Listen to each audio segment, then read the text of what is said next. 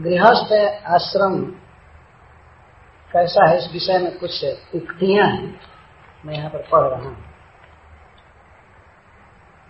कैसा गृहस्थ आश्रम होना चाहिए? न्यायार्जित धनस्तत्व ज्ञान निष्ठो तिथि प्रिय। शास्त्रविद सत्यवादी च गृहस्थोति विमुच्यते। न्याय से अर्जित धन हो किसी गृहस्थ के किसी को दुख देकर नहीं, सता करके नहीं। नेक कमाई हो, न्यायार्जित धन हो, और इसके साथ ही साथ तत्व ज्ञान में निष्ठा हो उस गृहस्थ की मतलब भगवान की भक्ति में निष्ठा हो, और अतिथि प्रिय, वह अतिथियों का स्वागत करने वाला हो, शास्त्रवेत्ता हो, और सत्यवादी हो तो वह गृहस्थ भी मुक्त हो जाता है। गृहस्थों की विमुच्यते। ये ऑफ़िस शब्द से लग रहा है कि गृहस्थ जल्दी मुक्त नहीं होते। लेकिन अगर ऐसा हो तो वे भी मुक्त हो जाएँगे। एक दूसरा कवि कहता है, यदि रामा, यदि च रमा, यदि घर में रामा है मतलब सुंदरी स्त्री है, पतिव्रता स्त्री है, यदि च रामा, और यदि च रमा, यदि घर में रामा है और रमा बीच भी मतलब लक्ष्मी भी है। घर में सुंदरी पतिव्रता स्त्री है और खाने पीने भर पर्याप्त धन है।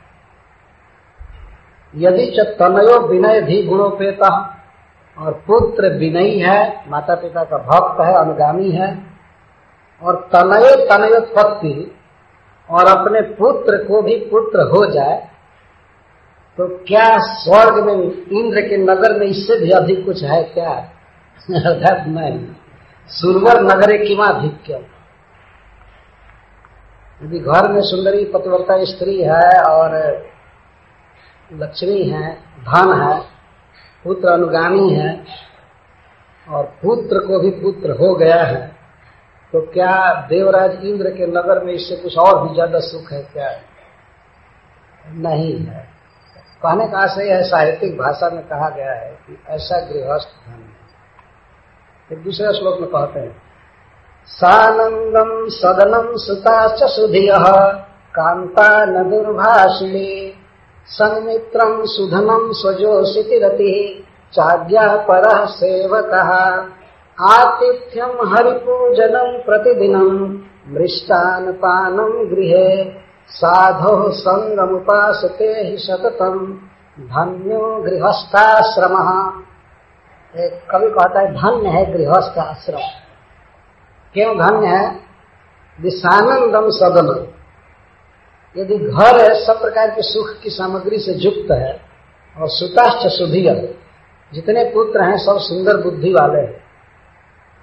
माता पिता के अनुगामी हैं, ईश्वर के भक्त हैं। कांता न दुर्भाषी और यदि अपनी पत्नी कठोर बोलने वाली न हो, अर्थात मृदु वचन बोलने वाली हो, सब मित्रम मित्र अच्छे अच्छे हो, सुधनम, धन बहुत अच्छा है, स्वजोषिती रहती, और अपने ही पत्नी से केवल प्रीति हो, और आज्ञा परा सेवका, और सेवक सब आज्ञा मानने वाले हैं, आतिथ्यम, जहाँ अतिथियों का सत्कार होता है हरि पूजनम प्रतिदिनम, जिस घर में भगवान की प्रतिदिन पूजा होती है और मृष्टान पानम गृह और घर में खाने पीने के लिए अच्छी सामग्रियाँ हैं सुखद भोजन मिल रहा है।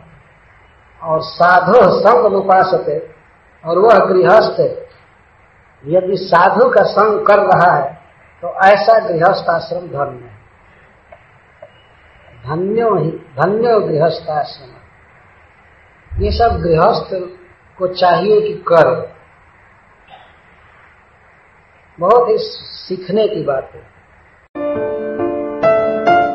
अगर आप चाहते हैं कि ऐसे और आध्यात्मिक संदेश हर दिन आपको प्राप्त होते रहें, तो अपने नाम और शहर के साथ इस्कॉन डिज़ायर ट्री के number 9987 nine four nine four nine four नौ नौ आठ सात नौ चार नौ चार नौ चार पर एक संदेश भेजें।